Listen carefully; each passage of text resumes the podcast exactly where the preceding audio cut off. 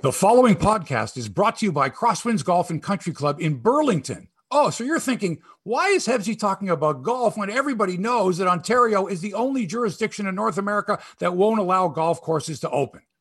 Well, that's because Crosswinds is just waiting, just like the rest of us, for the Ford government to come to their senses and do what's right. And it's going to happen soon. And when it does, you're going to want to experience the splendor and natural beauty of Crosswinds. Nestled between Rattlesnake Point and Mount Nemo on the Niagara Escarpment, Crosswinds offers million dollar views, fabulous golf, wonderful people, and more. As soon as they get the green light, Crosswinds will be ready to welcome you. Go to crosswindsgolf.com and get ready because you're going to book your tee time very shortly. We're going to be golfing soon. I promise you. Are you listening, Mr. Ford? now, Mike, let's start the podcast.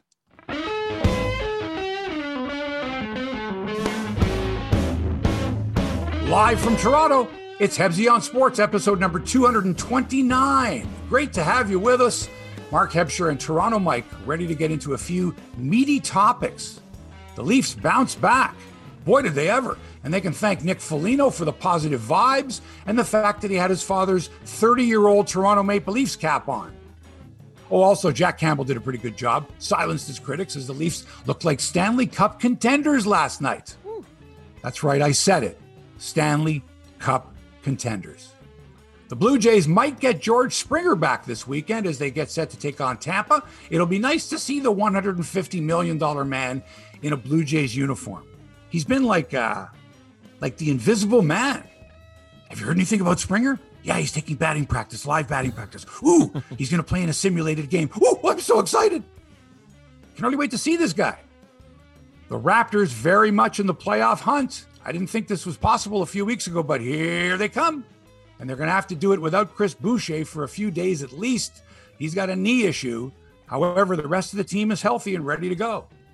Is the save rule in baseball the dumbest rule in sports? Well, it's certainly up there. Maybe it's not a rule, it's a stat, but still it's dumb. We'll talk about that, plus a segregated section for vaccinated fans only in Los Angeles. But perhaps other stadiums will follow suit. And Olympic athletes will not be allowed to demonstrate in any form this summer in Tokyo. That's if they even have the Olympics, Mike. Mm. And the way things are going in the world, they're just canceling event after event here.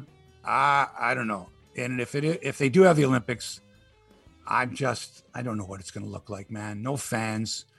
Certainly, the athletes are going to be I don't know compromised to a certain point. How much training can they do in this pandemic era? Just the thought of the Olympics, I I can't get up for it. I'm, I'm not ready. I might be closer to the event, but I don't know. There's just nothing that screams to me all right, the Olympics. We didn't have it last summer. Let's go for it this year. What a shame, though, it would be to to lose the Olympics, the Summer Olympics, with Andre DeGrasse in his prime. Like we're all set to see who's the post Usain Bolt uh, 100 meter champion. Could be yeah. a Toronto boy. What a shame. It would be, and, and, not only that, and we've got some tremendous athletes in, in all oh, disciplines. Sure. I mean, Canadian women's soccer team, you know, our Olympic soccer team would be terrific. Uh, our swimmers, our divers.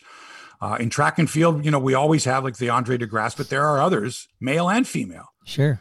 And um, yeah, we didn't get to see it last year. So, it, you know, think about it. It's been since 2016 Rio. That's a long time ago, man. Yep. And if they Since don't do it this year, Summer Olympics, they'll just skip this round. I think. I, I don't think there's no point in know. you know doing it the year before you're scheduled to do it again. Anyway, like I just think that it's now or never for this Olympics. Yeah. A reminder, folks, we are uh, live and interactive. So if you've got some comments, opinions, suggestions, ideas, uh, let us know uh, uh here on YouTube. Let me say hi to a couple people then, because uh, Gene in BC, Gene Velitis, he says, "Good morning from beautiful BC." He says his Friday morning start to the day. He loves he loves what, checking in with you, Hebsy on Hebsy on Sports. And Brian, he's excited because he's watching you, and he's got a, a tennis match on mute, so he could listen to Hebsy on Sports. I guess there's a big right, tennis match. Right. I'm not going to mention the tennis because it's Felix Auger-Aliassime against uh, uh, Stefano Tsitsipas hmm. in the uh, quarterfinals, I guess it is, and it's going on now. So by the time other people hear this, it'll be over already. They'll know. So I'm not even going to get into it. It's tough when you're doing a show at 9:20 in the morning and there's live sports going on. Hey, your call, Hebsy, but I'm of the opinion that if it happened while you're talking, that happened while you're talking. It's all it's all good. Like people oh, know. Oh, if, yeah. if if the result comes through, listen, Brian. Sure. If uh, the result comes through, okay, Brian, uh, let us know if the result comes through. Here, yeah, good stuff. Good it's stuff. our it's our obligation to announce that. Right. I want you to find out from some other source. Right. Just when you thought the Toronto Maple Leafs would fold up like a cheap suitcase, like a lawn chair, like a road map. Remember those? Right. In the midst of a five game winless streak, they come through with perhaps their finest third period effort of the season, hanging on for a 5 3 victory over the Winnipeg Jets, who have fallen six points behind the division leaders. And they got some goaltending issues of their own, as Connor Hellebuyck, or Connor Hell I Suck, was chased in the first period after allowing three goals. Good. We don't have to hear about Jack Campbell's problems or David Rittich's problems or, or Michael Hutchinson's problems or or Freddie Andersen's problems in goal. We can talk about Winnipeg's problems in goal because every team's got issues in goal now. Every team. Goalies aren't used to playing in a compressed schedule like this too. They're used to having extra days off here. They'll blow, let the backup play a couple games. But now every game means something. It's a big deal. Montreal looking over their shoulders. Right. They might not make the playoffs. And they got the best goaltender in the universe. So things aren't so bad for the Leafs, especially when you consider that newcomer Nick Foligno wore his dad's number 71 and sported his 30 year old Leafs cap at a news conference just before he played. Now, he was given the option by Sheldon Keefe, the coach. Do you want to play or do you want to wait? You know, wait a couple days. You just got here. And, and Foligno was like, Are you kidding, coach? Are you kidding me? I want to play. Right. And he did on the top line with Matthews and Marner, and he gave the team a lift chipped in with an assist on Marner's empty netter. Very unselfish. Mitch had two goals and a helper. Matthews had one and one. And Mr. Campbell, soup. See, I always thought if if Ilya Mikheyev was the soup man, how do you get Jack Campbell, nicknamed Soup? How do you get the two of them together? Is it Soup and Soupy? Yeah, yeah, that's Super a tough soup? one. That's Is it the Soup one. Man and the Soup Boy? Well, the Borscht. I thought we gave uh, Ilya the Borscht, uh, borscht. moniker. It's borscht. borscht. Okay, I'm working on my Russian. it's beet soup. Okay, beet soup. And if you add sour cream to it, it it's mm. it's pretty wild stuff. Good stuff. So yeah, uh, Jack Campbell, the soup man, not to be confused with the borscht man. right. Uh, step and the borscht man didn't even play last night. He's he's injured. I don't know to the extent of the injury, but uh, he he had a bit of a shaky start, and everybody was ready to go. Oh, geez, Jack Campbell again. We can't even hold a lead. Gave up a couple goals in the first period, although their goalie gave up three in the first and got yanked. He came up with 14 saves in the third, several of them of the uh, huge variety, magnificent, as the Leafs played shutdown defense and babied that 4 3 lead all the way to the very end until the uh, Marner empty netter. And Mike, I was worried, like many, about Campbell. Mm. After his last few games, he just didn't look like like man. Neither did Rittich, but it, it looked like it was contagious. Like, oh my, this goalie's having problems. Let's maybe this guy will bail us out. Oh God, he's no good either. Oh, what are we gonna do? And people all of a sudden going, when's Freddie Andersen coming back? And and you know, comparing, you know, instead of calling him Big Save Dave Rittich, it was Big Sieve Dave. You know, that, if you watch enough Twitter, right, it's just so negative. You know, and, and let's face it, you know, goalie gives up a bad goal and your team loses again, you know, you're going to point the finger to the goaltending. Right. So they really redeemed themselves. Certainly Campbell did last night after everybody being worried about him. And Foligno, nice debut, took the place of Zach Hyman on the number one line. Hyman out a couple of weeks, with, uh, at least they say, with an MCL sprain. And I found it interesting, Mike, that people were going, "Oh, good news, good news." it's not. It's not the ACL. It's not the anterior cruciate li- ligament, which like you're out for the season and maybe longer. It's only the MCL. It's a sprain. It's the medial collateral ligament. That that is so good some news. rest and some ice, and he'll be fine. But that's like uh, your glass is half full. That's a that's a probably a positive attitude there. It could have been worse. Yeah. Well, if you know the good news is it's not as serious as first thought because when you right. saw that knee on knee, and uh, the guy got two game suspension for it, you thought, oh man, think of the careers that have ended. Think of the think of Bobby Orr, not to compare Hyman with Orr, but think of right. Bobby Orr when you the first time you saw, you know, him take a hip check or a knee on knee, and you went, oh my god, the first of seven or eight knee operations, and he still he still played, you know, with like no ligaments, right? And those are career enders. And so, luckily for Zach Hyman, and it's the same knee that he had problems with a few years ago. Let's hope that he's going to be okay. But in the meantime, Foligno did a nice job. His presence, along with Joe Thornton, who played well also, Wayne Simmonds, who scored a goal, mm. Jason Spezza, Jake Muzzin, and the other veterans, cannot have anything but a positive effect on the Leafs. The same way Mike Foligno helped the 92 93 Leafs reach the conference final. Right. He was a plugger, he was a digger, he was a fourth line guy. I mean, yeah, they've got video of him scoring the overtime winner in game five of the 93 playoffs against Detroit with the Foligno leap. Yeah. But he was more than that. He was a very calming presence. And not only calming, Mike was the kind of guy that would get right in your face mm. if you weren't performing, right in your face. And it didn't matter. He wasn't the captain. But let me tell you, if you look at that 92 93 Leaf team and you look at the veteran presence on that squad, Mike Foligno had a lot to do with them. And if you recall, the following year, he ended up going to Florida, you know, traded to Florida, and where he was reunited with Roger Neilson. And he was he was in essence Roger Neilson's assistant coach. He was he was still a player, but that team had a lot of veterans. Right. And Roger Neilson wanted a guy like Foligno to to help with the transition uh, you know, of that team, which eventually, you know, a couple years later, went to the Stanley Cup Finals. Remember Scott Mellanby and the Plastic Rats and all that? Of course, absolutely, of course. Well, Roger Neilson helped develop that team, and Mike Foligno was a part of that team in, in the early years that they were in Florida. So uh, I'm thinking that Nick Foligno is a perfect fit. Perfect fit. L- music to my ears, Hebsy. The Leafs and Jets, and remember, Mike, I was the one who suggested back in, I don't know, whatever episode it was, back in February, I think, that Foligno is absolutely the guy. I, in fact, I think I suggested we trade William Nylander for him straight up. Wow. But that's because I wanted to get rid of Nylander's $6.9 million salary cap hit so that we could sign Zach Hyman long term. Right. Anyway, now we got Nylander and we got Foligno. All good. Um, Oh yeah, Rasmus Sandin got some playing time last night because uh, Zach Bogosian was hurt against Vancouver on Tuesday, uh, and he's out at least a week. They say so. Sandin is. I mean, he's not the second coming of Borje Salming, but he looks like he's going to be a good one. I liked his play last night. I like the fact that he rushed into the zone a few times. When I first saw Borje Salming play, I had never seen a defenseman except for Bobby Orr that rushed the puck, that took chances as a defenseman, the way Borje Salming did, it was something Maple Leaf fans had never seen. Love and it. it was exciting as hell. Love it, Hebsy. While we're talking hockey, uh, I have a couple of fast and furious questions coming in. Uh, Miriam. Yeah, shoot. So Miriam has a hockey question, but first she wants to know how Otis is doing. She hasn't uh, heard from Otis in a while. I haven't seen Otis since what they say Friday. I haven't seen Otis since Tuesday night. So you're not nervous about that? That's normal. No, I'm not because I know because he always ha- he's a neighborhood cat. Okay. You know, okay. he's called he's the king of Clinton Street.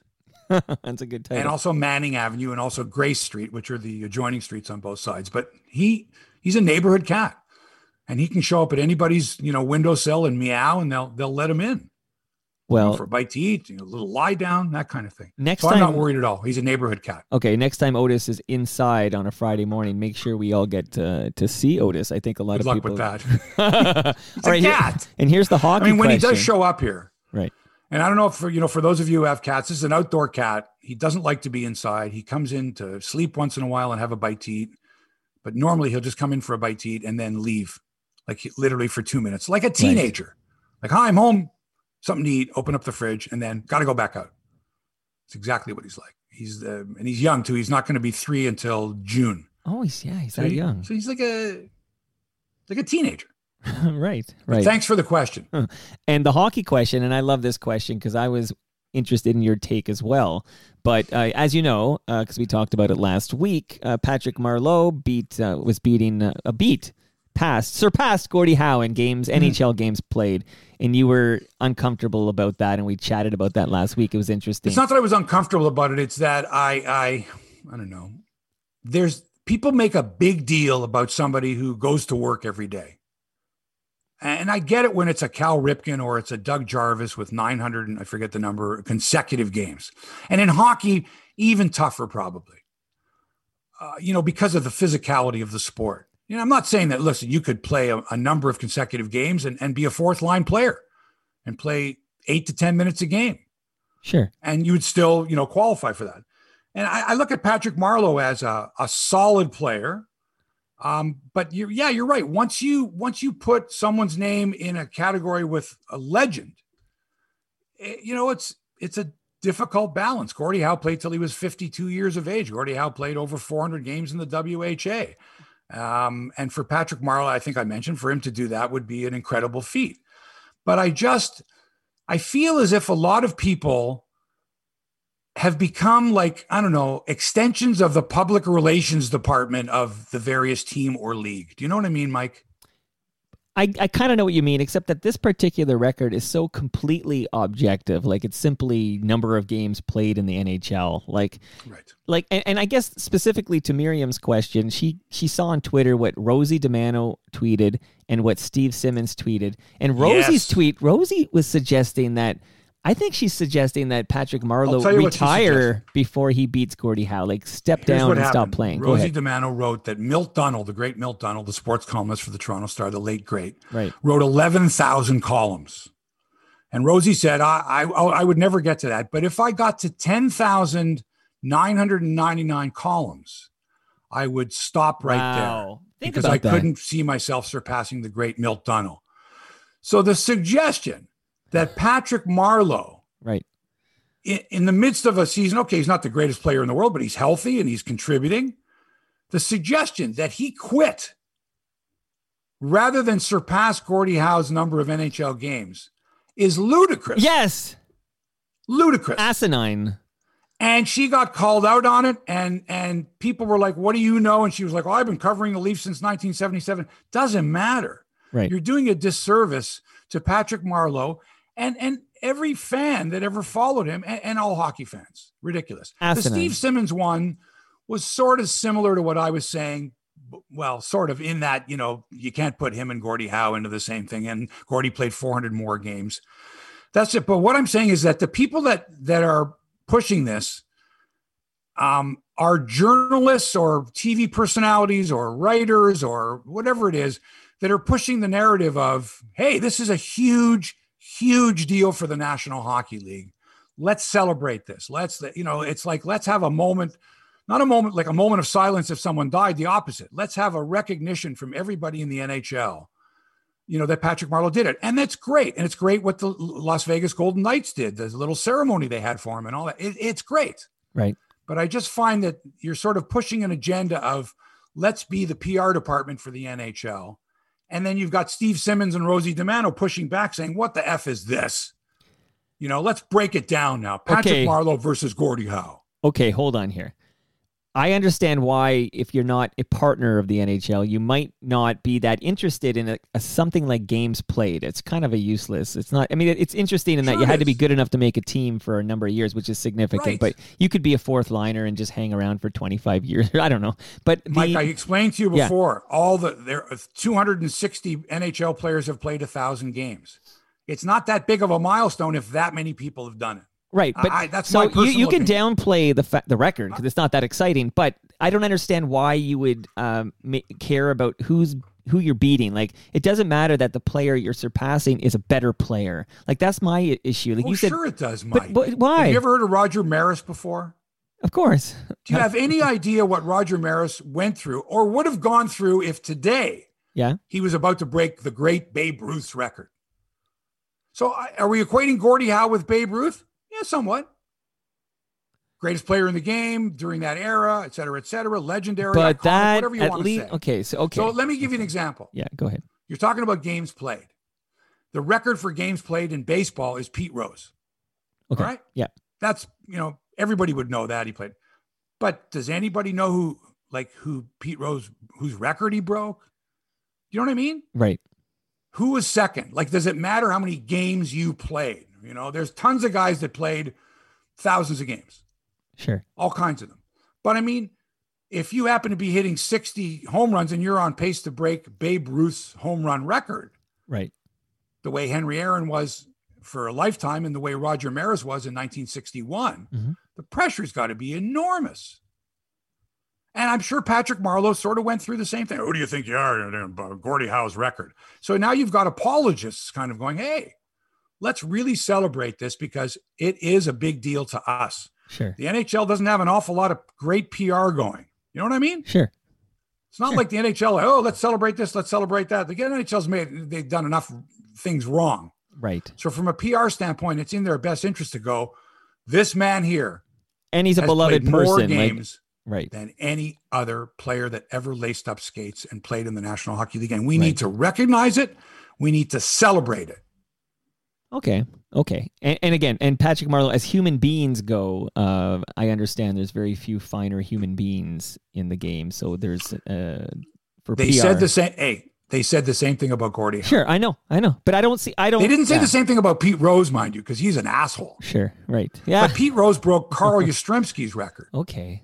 Okay. And Carl Yastrzemski was a great player. Of course. Great, Abso- great player. Absolutely. But I didn't see any, you know, oh, let's bring in Carl, you know, Stremski. I didn't see any of that type of thing because it was games played. Right. It's not. Yeah. Right. It's games played. Right. It wasn't all time hit leader like when Pete Rose got that hit to break Ty Cobb's all time record. That was a huge deal. Right. But it wasn't a huge deal when he played his whatever 3000th game and broke Carl Yastrzemski's record. But before we leave the hockey here, we, we agree, we do agree, thankfully, that the Rosie tweet is asinine. Like I just cannot believe the the suggestion that if he was a true like a true scholar and gentleman, that Marleau would would have retired the game before he surpassed Gordie Howe. Because how dare you? I think that's that's just stupid. but it was uh, the stupidest thing was Mike yeah. saying in a tweet that you would never consider surpassing the great Milt Dunnell's number of columns. Right. Are you kidding me? Right. Right. I mean, if she wrote her 11,000 and first column, you don't think there would be a, you know, hey, she just broke Milt Dunnell's all time record of 11,000 columns. And is it an all time record or is it just a record Right. at the Toronto freaking Star? right. It's yeah. Huh? Right. Okay. Come on. Dumb thing to say. Dumb thing. And to Agreed. suggest that Patrick Marleau should say, no, Gordie Howe's from Saskatchewan. I'm from Saskatchewan. He's the greatest. I wouldn't feel comfortable having surpassed Gordie Howe is just the dumbest thing. She's got to give it up. Agreed. Okay, they canceled the Women's World Hockey Championships in Nova Scotia this week. Oh. Folks were up in arms. Why did they wait so long? For gosh sakes, Canada was on the ice training, getting ready to go. The provincial government in Nova Scotia put the kibosh on the event due to public safety concerns. The IIHF, that's the International Ice Hockey Federation, did not have a contingency plan. It doesn't look like they did anyway. So while the men's championships will take place as scheduled in Latvia, and the under 18 championships will go in Texas as scheduled, the women get the short end of the hockey stick from the province of Nova Scotia and from the IIHF. Canada's team was on the verge of announcing its world championship roster, while the nine other participating nations were due to arrive in Nova Scotia Thursday.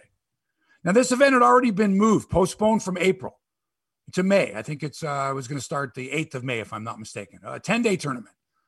Eight teams were departing on international flights Wednesday when the plans were aborted. Concerns over increasing numbers of COVID 19 and the circulation of variants in the province of Nova Scotia compelled Premier Iain Rankin to withdraw permission for the 11 day tournament less than a day after the chief medical officer of Nova Scotia expressed support for the tournament. Hmm. The day after.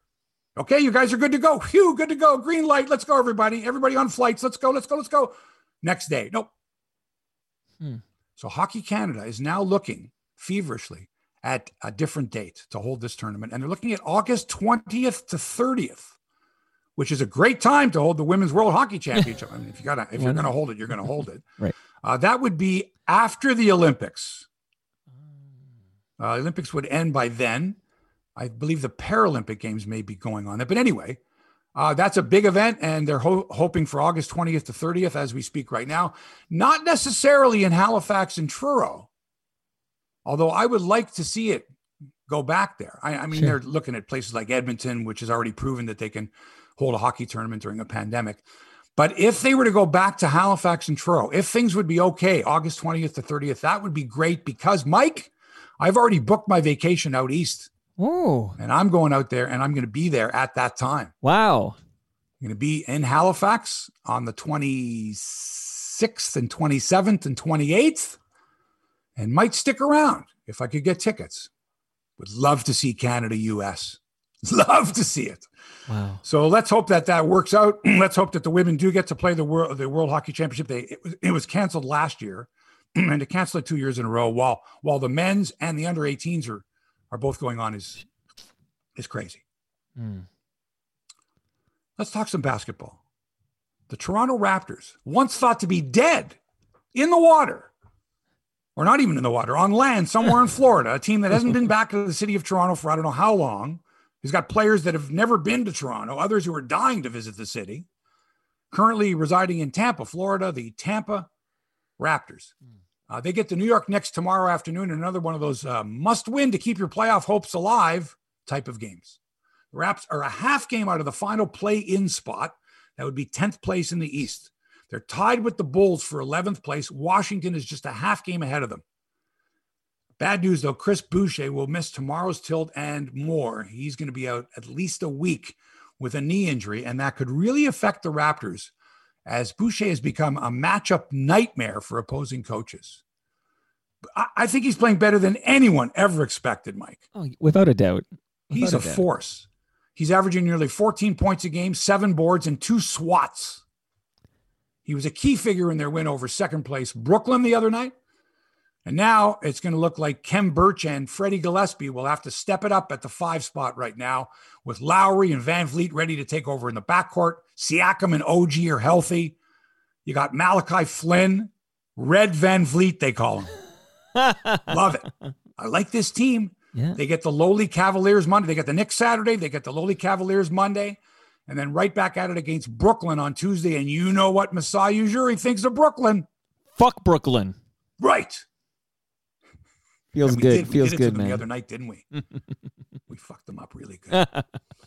Working blue Let's talk today. Some ba- uh, baseball. Yes. Yeah. The Blue Jays begin a series in Tampa tonight against the Rays. And since it's just a hop, skip, and a jump from their home base in Dunedin, it's not really a road trip for these guys. They get to sleep in their own beds, which is a good thing.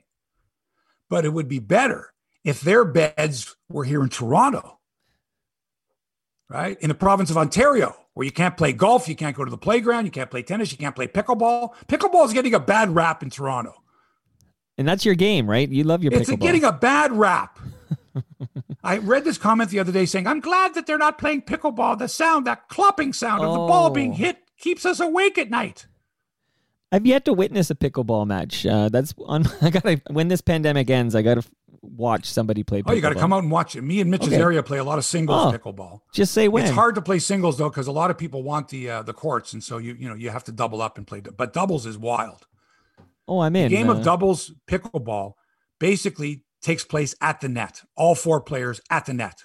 Volley, volley, volley, volley, volley, volley. And there's an area called the no volley zone, seven feet from the net that you cannot step into to volley. So you can't just walk right up to the net and swat it out of the air. You got to stay back. It's I'll, great. I want to see it. And I want to just let you know that Dale in BC is watching live. And he says that when you go out east, uh, he says the Maritimes have some fantastic uh, golf courses and he wants to make sure you bring your clubs. Oh, we're taking our clubs. Listen, my buddy Jeff Hutchison from uh, formerly from that show Canada AM on CTV. Of course, I know. I know. He's him. retired and in uh, and he's in Charlottetown, so we're going to go out there and play some golf out there, and we're going to play in Nova Scotia as well, and maybe the Women's World Hockey Championships.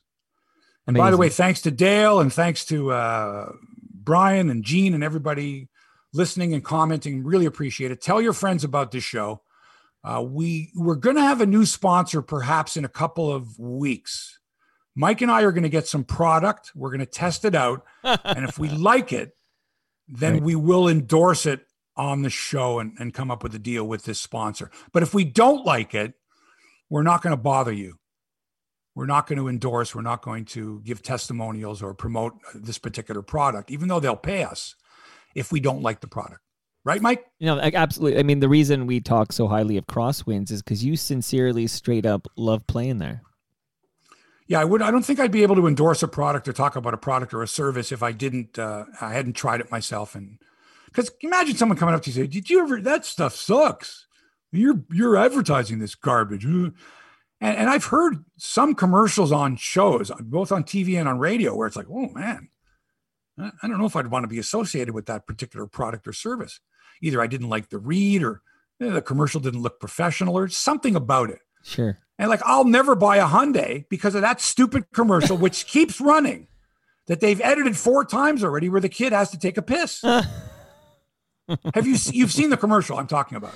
Uh, I have seen it. Yes, yes, and I think she right. almost crashes the car, right? Because she's trying to get but, this. But just just the start of the commercial has nothing to do with the Hyundai. Right. It has to do with the kid and whether he's gone to the bathroom or not. Jake, do you have to go to the bathroom? No, mom. You know, and as they're leaving, right, the father says to the kid, "You have to go to the bathroom." No, no, I don't.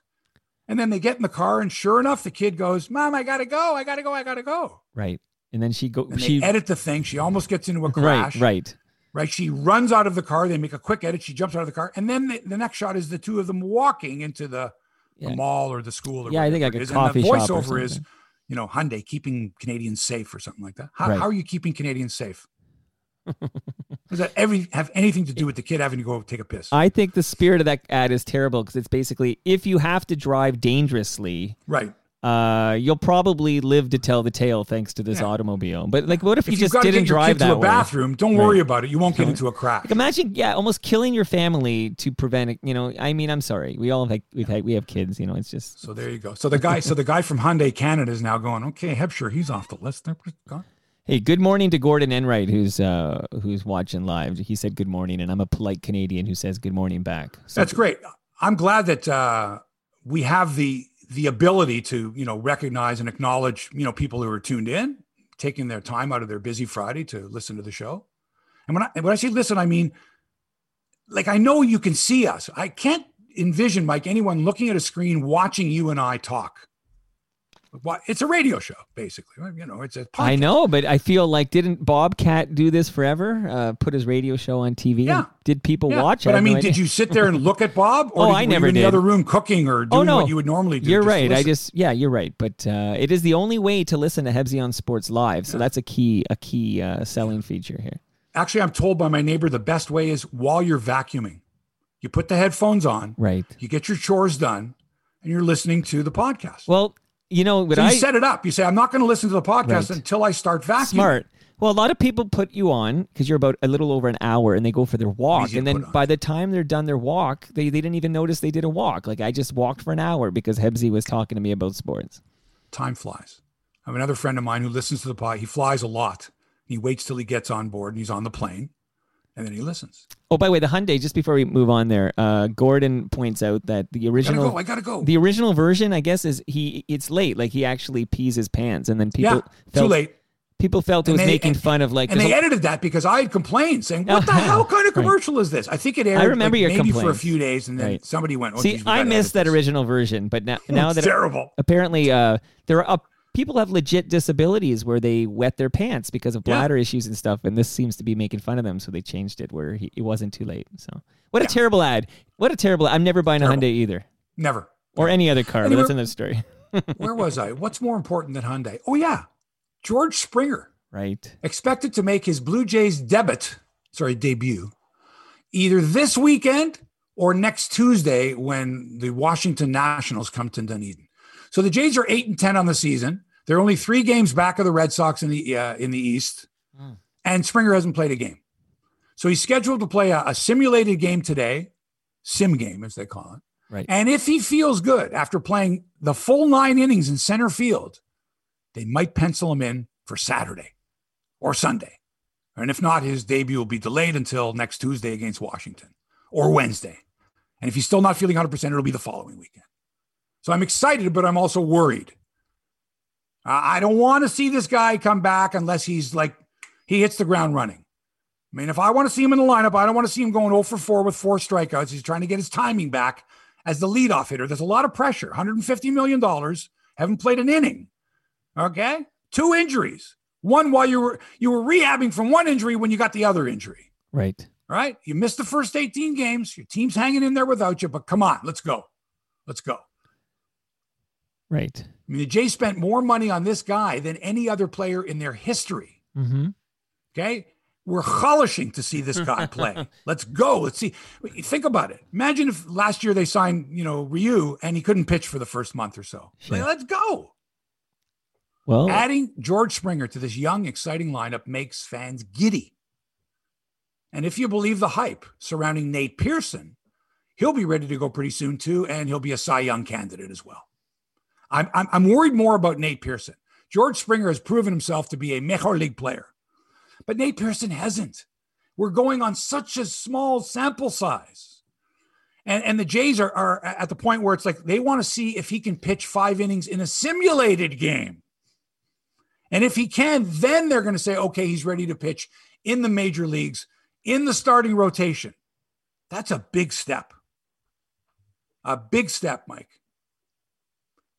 So I'm concerned there, but I think Springer will be okay. I think that it's like, look, when I come back, I'm ready to go. Right. You know, he's been hitting off a tee. He's been taking live BP. He's playing in a sim game. Now he's going to have to face, you know, these monster pitchers that are throwing these, you know, 98 mile an hour fastballs with movement, with these wicked split fingers and and sliders. And you know, he hasn't seen live pitching from major leaguers in in a while. So let's see how that goes. And the Jays may have the hitting, but the fielding and the pitching is a real cause for concern on this team and will continue to be for quite a while. Let's remember the players that Charlie Montoyo is using at various positions could change at any time. You know, tonight's game, you could have Lourdes Gurriel playing third, Craig Biggio, or, uh, Cavan Biggio playing left field, Marcus Semien at short, Joe Panik at second, Rowdy Tellez at first, and Vladimir Guerrero DHing. You know, the next game you could have Josh Palacios playing left. You could have Teoscar back. He could be in right. You could have Springer in center, Grichuk DHing, Vladdy at first, Biggio back at third, Bo all over the place. But let's remember, folks, Craig uh, Cavan Biggio is still learning to play third base. He's had 20 starts at the major league level. And let's face it, some of the balls that he's trying to get to, running, you know, a ball topped off the end of the bat, running full speed, trying on the run to make the throw and the first baseman he's throwing to is the equally inexperienced Vladimir Guerrero Jr., right. who hasn't taken enough reps to know whether to come off the bag or not to save his infielder for an error, how to play the short hops and the in between hops that a veteran first baseman can pick like cherries. And it puts more pressure on a young first baseman to make that play when his infielders, Bo Bichette and Kevin Biggio, are having trouble getting the ball to first base all the more reason to have a veteran first baseman. You don't have it, it's going to take a while. It's going to be painful. These guys are going to make errors, they're going to make mistakes. You know, you're addressing a question that Dawn uh, nicely composed here, so I'm going to spit the question at you now, and you're kind of covering it right now. But she says, uh, she says the fielding by the Jays. She says, I know the young kids need to season more, but the the mistakes in the infield are baseball fundamentals. And she says, this is Dawn speaking. Uh, Gurriel doesn't know, doesn't doesn't make much of an effort to leg it out for a catch in the outfield. This is Dawn's uh, perspective, so she wanted yeah. you to comment on.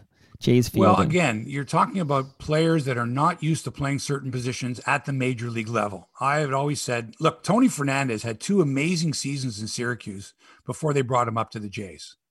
Amazing. People were going, why don't you bring this guy up? They wanted him to be absolutely ready to be able to step in. Not a not a rookie who had not played the position, was unfamiliar with where to position himself, didn't know his second base partner, all those things. And so when Tony first came up, and people don't remember this, but I do, he had some problems at short. He tried to make some throws that he wasn't capable of. He was trying to impress. He was pressing as a major league shortstop. And and there were a few throws and a few plays where it was like, oh boy, this guy is not ready. But it took time. And I think you'll find that with a lot of players. Uh, you know, this team, it seems, is sort of between um, having the patience, letting the players figure it out, giving them the reps, letting Charlie move guys around. And the other part of is panicking after a short period of time, like we did with Vladdy at third base. Last year, Vladdy at third, we were like, he's not a third baseman. Get him out of there. Get. And every time somebody hit a ground ball to third, we crossed our fingers and hoped that he could make the play. Am I right? Right. So the same thing, we're doing the same thing with Cavan Biggio here after 18 games.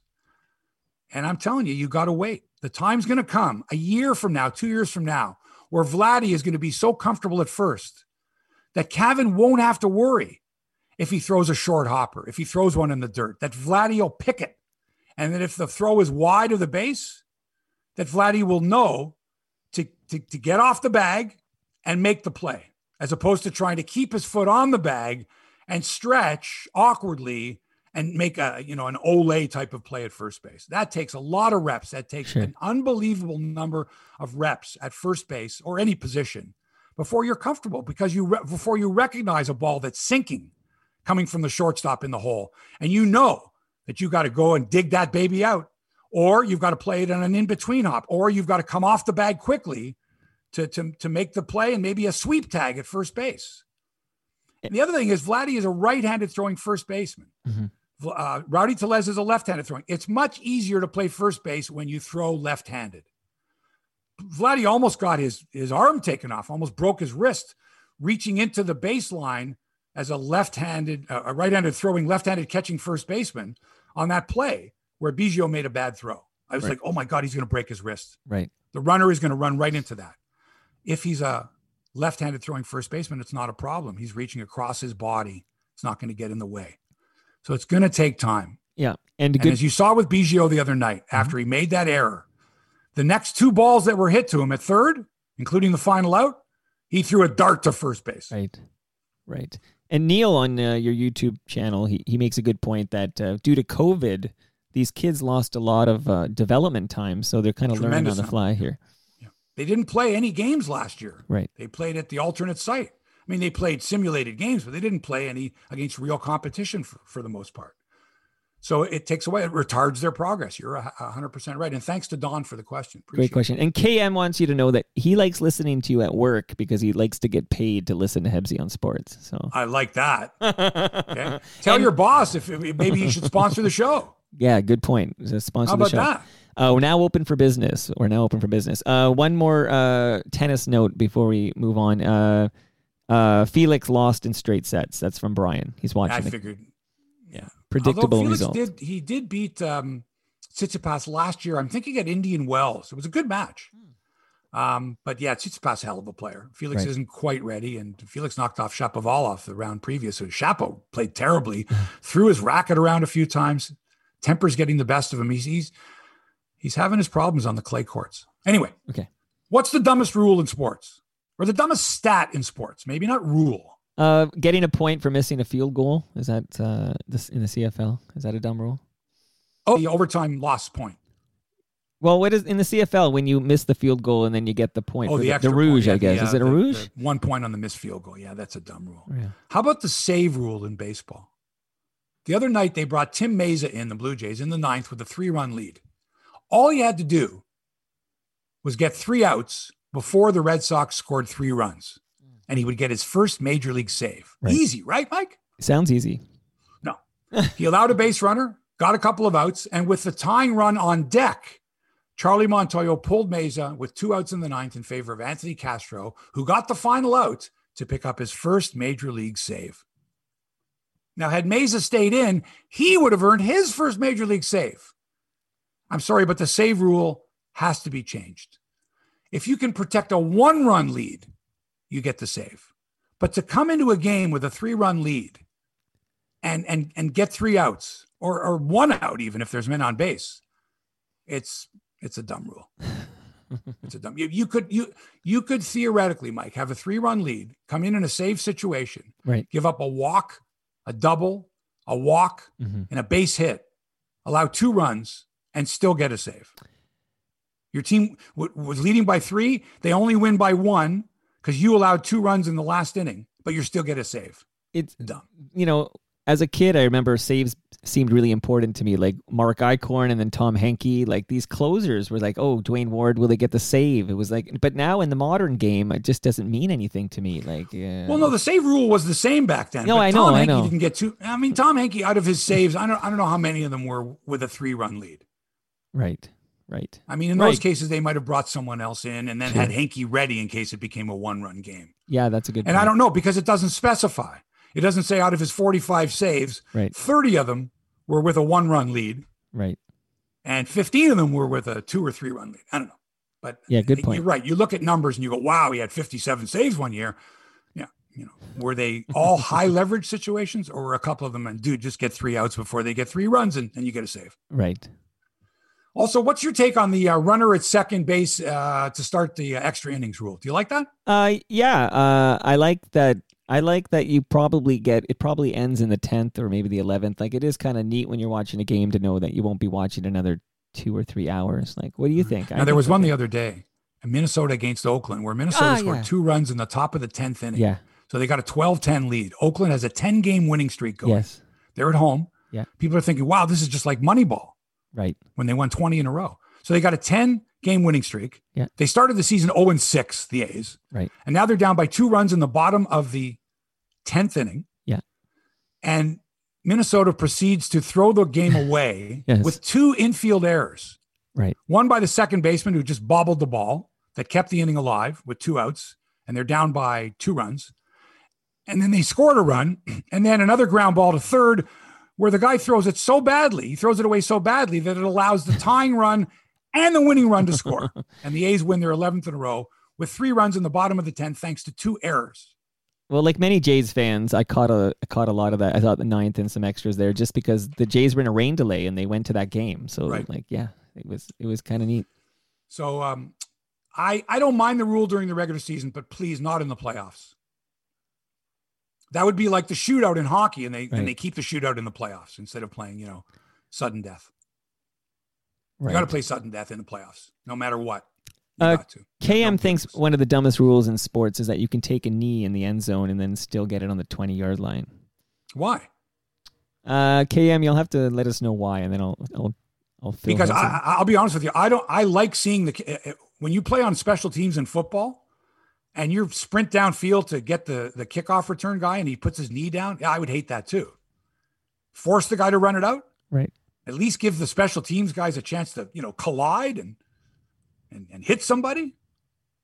But they were worried there were too many injuries on kick returns and Right. guys going into the wedge and all that. And Yeah. So that's the fair I, I catch don't mind it. I just think that if they were to do that, they should move the kickoff back so that you couldn't kick it out of the end zone. I, I'd like to see a return also, but that's because these kickers can all boot it out of the end zone. Yeah. KM just says uh, earn your yards. That's Yeah. he, yeah. Okay, I'm good with that.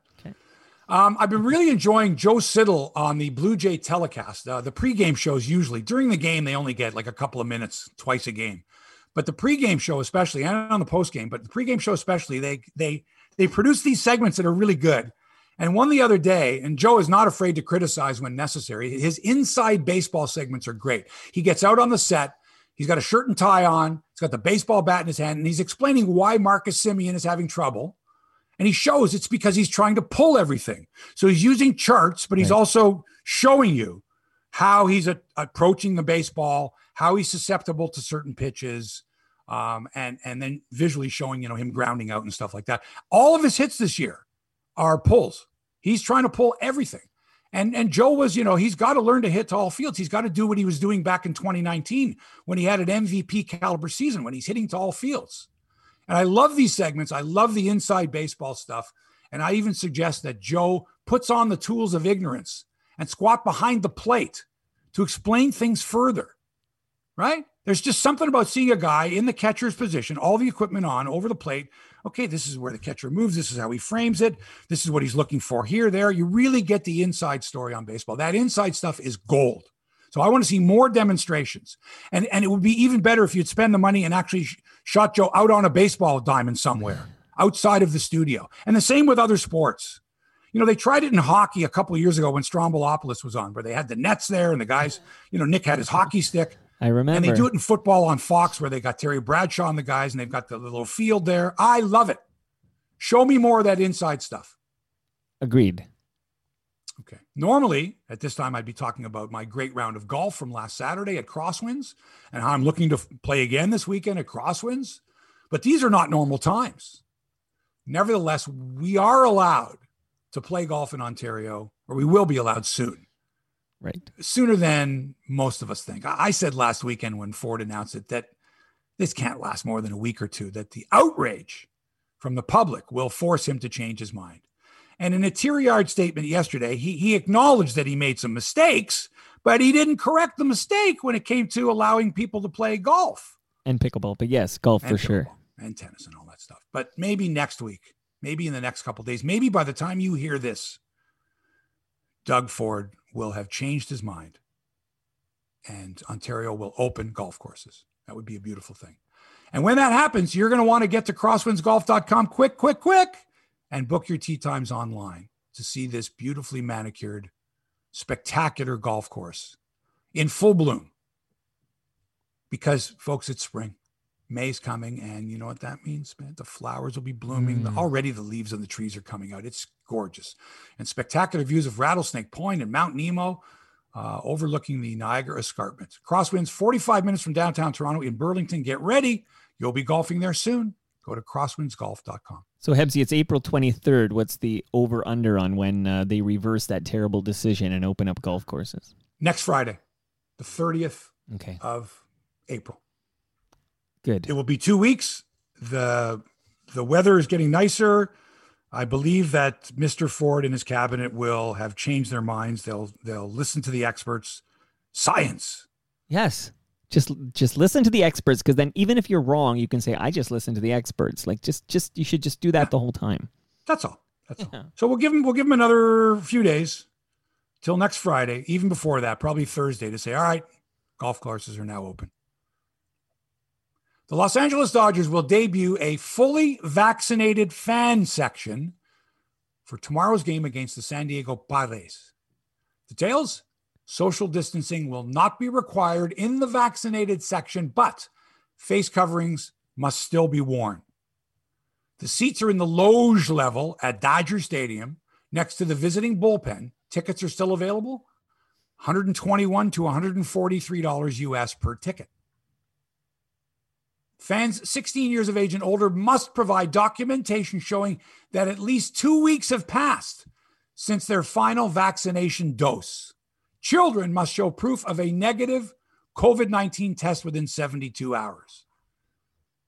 Okay, so as yep. you're going through the gates, uh, let's see what you got. Show me your documentation. Papers, please. the big picture the San Francisco Giants have a similar section which ups the stadium capacity by a thousand, and other teams are likely to follow in the weeks ahead. What do you think, Mike? I this is what I think. Okay, again, we just said with Doug Ford, listen to the experts. Okay, if you're fully vaccinated in a couple of weeks since that last vaccination has, has taken place, uh, you are not going to end up in the hospital with COVID nineteen. Okay, and I think the whole thing for everybody, especially in Ontario, but everywhere, is hospital like ICU wards are filled up and we can't afford uh, we, we, we want to keep people out of the hospital. So I think this is a fantastic idea because if you're fully vaccinated, it's unlikely you get COVID, but if you do get COVID, you're not going to get symptoms that require hospitalization, and that's everything. So I love this. Yeah, I know a lot of people that don't like this idea at all. So tell me why. What are, what are they well, not like? Um, you know, they're saying that it's not fair for those who haven't been vaccinated. And the other thing, it kind of gives you maybe the public a relaxed feeling. Things are going to be okay. They'll be fine. If they're fine, why do you still have to wear a mask? I mean, if it's okay to congregate and not be six feet apart, why have the mask? To me, it would make just as much sense to keep people six feet apart and say you don't have to wear a mask because you're outdoors. You know what I mean? So it, it, it sounds like a good idea. Uh, but can you imagine them implementing that in Toronto if they came back, let's say in August? I think they right, probably fully would. vaccinated over there. Not vaccinated, sorry. Or, or not vaccinated, you're in that section that's 25% capacity. Right. Half vaccinated, you got one dose, you're in that section over there, that's 50% capacity. Fully vaccinated, both doses, you can go sit over there, full capacity. Right. Uh, right. And, uh, and, dad, dad, when do we get to sit in that section? No, not until you're fully vaccinated, son. Sure, but we're we're used to like living with modified rules for health and safety at this point. I mean, you can't go to Crosswinds today because of this. So I think that just saying, okay, you know, vaccine, you have to be fully vaccinated to be here is just the next stage in this evolution as we come out of this pandemic. You see, now I, I don't know what the evolution is. No one does. I had said as soon as they had said, all right, here's the benchmark, six feet two meters apart. My first thought was, at what point do they say, okay, you can be one meter apart? And then if things go well, you can be no meters apart and then you can hug. Like, how's that going to work? So we've gone from six meters apart to zero meters apart, but you still have to wear a mask. if you're fully vaccinated. There's just too many stages here, Mike. Okay, It's but we, we but we agree fully vaccinated people uh, are not going to get uh, COVID nineteen symptoms that require hospitalization. Like Then if that's the case, Mike, then just let only let people into the ballpark that have been fully I vaccinated. that that's what I would say, do. say, don't worry about masks. Right. Don't worry about distancing. Right. You're fully vaccinated. Right. If not, what's the point of being fully vaccinated? See, I think the masks are for the kids. Like I, for you know, I have a seven-year-old, and who knows when he's going to be able to get vaccinated. So I think that the masks are for the kids who can't. well, if you haven't been vaccinated, you got to. Yeah. But if you've been fully vaccinated, no matter what your age, right, right? Unless you're concerned that uh, the other strain, that this vaccine isn't going to. No, I mean, we- we- going to stop you from getting the other. Um, but. Hebsy, that point, I that's how I would roll. I would be like, if you want to attend the baseball game, uh, you need to be fully vaccinated or produce like evidence Right. that you have some al- allergy to it, or your doctor says Right. you cannot get this vaccination. And, And in that see case, pictures of people lining up, elderly people lining up, everyone lining up in the cold uh, for at a, at a pop up vaccine clinic. Yeah, no doubt. yeah, but that's that's why we're so far away in this province because I mean you can't even play pickleball for goodness sakes. But in the states, we're over a million. Sorry, over half the population has been uh, vaccinated, I believe, in Right. the USA. Like that's just. I think if you're vaccinated, you get to go to the game, and if you're not, you don't. But Here's hey, a great idea, Nobody Mike. asked me Have vaccination cl- have vaccination clinics set up at the at ballpark the at the ballpark. before you go in. You want to go see the Jays play? Here, you can get vaccinated, get your ticket, right? Yeah, Go into the game. Right, two weeks before you get that vaccine. Yeah, 35, 40,000 people being vaccinated a day. That's okay. Right. Okay. you got a question here? Oh, Oh yeah, sorry. Yeah, so I've been. Uh, yeah, you see, I got notes here. I want to get this, this right. Okay, uh, I know. So. Miriam again, who by the way, I think Miriam's one of those examples of like not a big sports fan, but loves Hebsy on sports because it kind of lets her know all the things she should know and she can follow along. Like you're her only. sometimes source. I'm not a big sports fan either, you know. right, right. Me neither. Me neither. But uh, she wants you to explain. Uh, this is a like when we say football, we mean soccer, but you know, foot- So wh- why were the teams worried about the Super League? Yeah. Uh, what was Okay. the benefit of it? And then she wants to know, like, like why did it fold as quickly as it started? She wants to know what the hell happened with that Super League. This is worth an entire show. I was going to bring this up today, and I thought, um, that it, it's it can be very um, convoluted. But here's basically what happened: all the big teams, like the big six teams in English football, Yeah. Real Madrid, Barcelona, Juventus, um, you know, all these squads that are that have this great, rich history in soccer, Right. and have um, wealthy teams, and they have the money to bring in the top top players there was a like a coup going on here where these teams about 15 of them in Europe were going to band together and and have a super league where they could only play amongst themselves they would only play and they would only invite certain other teams hmm. to to to be involved in these competitions. Now this would be during the week. This wouldn't have any effect on their domestic games which are on the weekends. Right. but during the week instead of being involved in champions league or europa league tournaments they would have this super league. Well it was the dumbest move ever because they obviously didn't take the temperature of the soccer fan who immediately every soccer fan when they heard this idea they went oh no this is terrible. And they protested. They were incensed that their team would be uh, either join another league or or would not be able to join this league because you know Right. it's uh, it was partisan right it was like Right. oh you're from everton well we're very sorry but you can't join our super league that's only for manchester united and liverpool and you know the top the chelsea and arsenal and tottenham and manchester city those are the only ones from england and so you're gonna you're gonna how do you sit down with the other english owners and say uh you know oh, by the way we've, we're going off to a super league you know they got fuck you Right. how can you do that to English soccer? How can you do that to your fans? So the protests were immediate and they capitulated like it was like like Manchester United said, okay, okay, okay, okay. Their their their chairman resigned because all the guys that were running these teams, and remember, most of the ownership is foreign ownership. There's only one team in England of the top six that's owned by a Brit, and that's Tottenham. Interesting. All the others are owned by, you know, Americans, Russian oligarchs. And so they're trying to basically leverage, you know, their money and their power and status to create a super league, which fell apart within 48 hours. Like, because all the teams, all their fans were going, no, no, no, no, no, no, no, no, we won't go for this. We won't go to the games. right. and just it fell apart like a house of cards. Sort of fell apart as quickly as the uh, the playground band we had in Ontario for 24 hours. That's about right.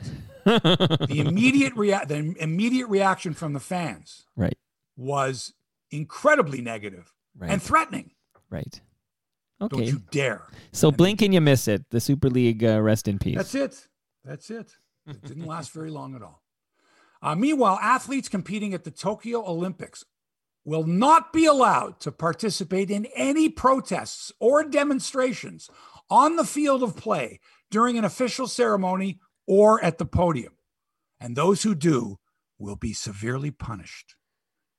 This from the IOC, the International Olympic Committee, who revealed its policy for the Summer Games the other day, saying it spent 11 months consulting with various experts and athletes before drawing up its policy. The main takeaway, the IOC says, after polling more than 3,500 elite athletes and Olympians, ranging in age from 16 to 55, it became clear that the majority are in favor of strict rules against demonstrations. Huh. Quote, a very clear majority of athletes said that they think it's not appropriate to demonstrate or express their views on the field of play, at the official ceremonies, or at the podium, said IOC Athletics Commissioner Chief Kirsty Coventry. So our recommendations is our recommendation is to preserve the podium, field of play, and official ceremonies for any kind of protest or demonstrations or acts perceived as such. So what happens if an athlete violates the rule? Well, the IOC is currently working with the Legal Affairs Commission to come out with a range of different sanctions so everyone knows what everyone can and cannot do. In other words, they're still figuring out what the punishments will be. Now, Mike, this announcement comes weeks after the US Olympic and Paralympic Committee decided it will not punish athletes who take a knee or engage in any other sort of peaceful protest at their US Olympic trials. But the Olympic Committee acknowledges that it cannot prevent a third party like the IOC from taking action. So here's the translation if Mhm. US athletes want to demonstrate at the Olympics, they'll have to do so knowing there will be um, consequences and repercussions. So they're allowed to at the US Olympic trials, Right. but not at the Olympic Games. What do you think? Well, I'll give you my quick take and then I'm dying to hear yours. But I personally hate it when there's rules to take like the politics, if you will, or or human rights issues, et cetera. Like I'm thinking of like Black Lives Matter and other other such protests out of sports. Like the whole idea that, you know, this is for sports only and you, you can't take a knee to protest, you know, whatever police brutality against black men and, and et cetera. I hate it. Like I like I don't I don't like that at all. Like I'm thinking back, remember the Olympics were in Russia and there was some law in Russia basically against homosexuality in some regard. I remember. right. Yeah. Yeah, Like- like- Sochi, right? Yeah. Like like that needs to be protests and it needs to be done at on that stage and the whole idea that you would you would outlaw that upsets me uh my sensibilities. But what do you think, Hebsy man? Oh man, listen, in 1968, I saw the uh, gold medal presentation for the 200 meters. Tommie Smith of the United States won it, a black man. Right. John Carlos of the US finished third, a black man. Mhm.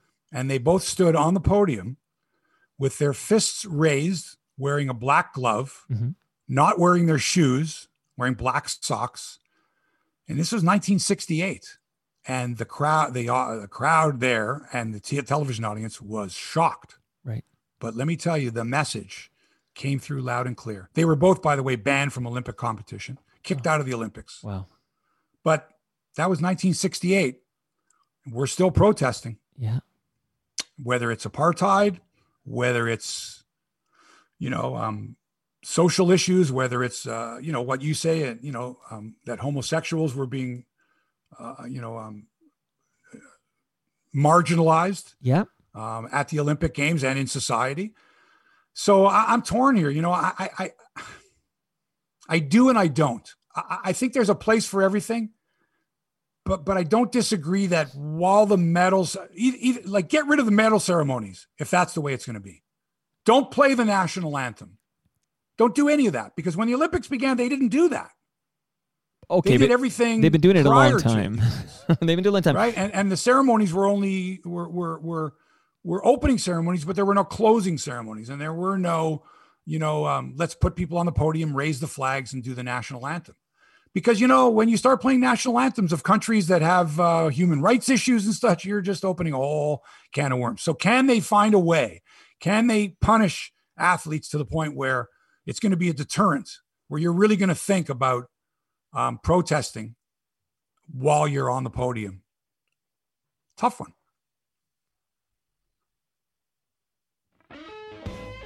And that's it for episode 229 of Hebsy on Sports. Thanks to Toronto Mike for production and inspiration. Hit him up at torontomike.com. Thanks to all of you that, uh, that, that wrote in, that had questions, that made this an interactive show. We love you for that.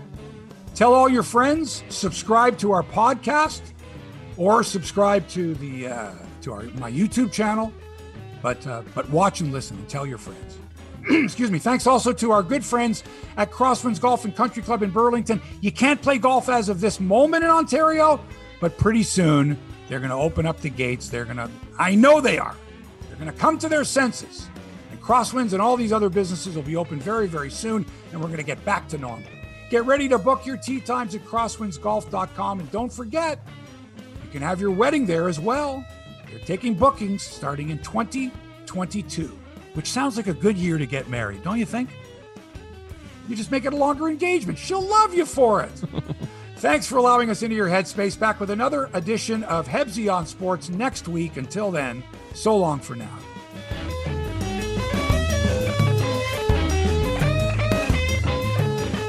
This podcast has been produced by TMDS and accelerated by Roam Phone. Roam Phone brings you the most reliable virtual phone service to run your business and protect your home number from unwanted calls. Visit roamphone.ca to get started.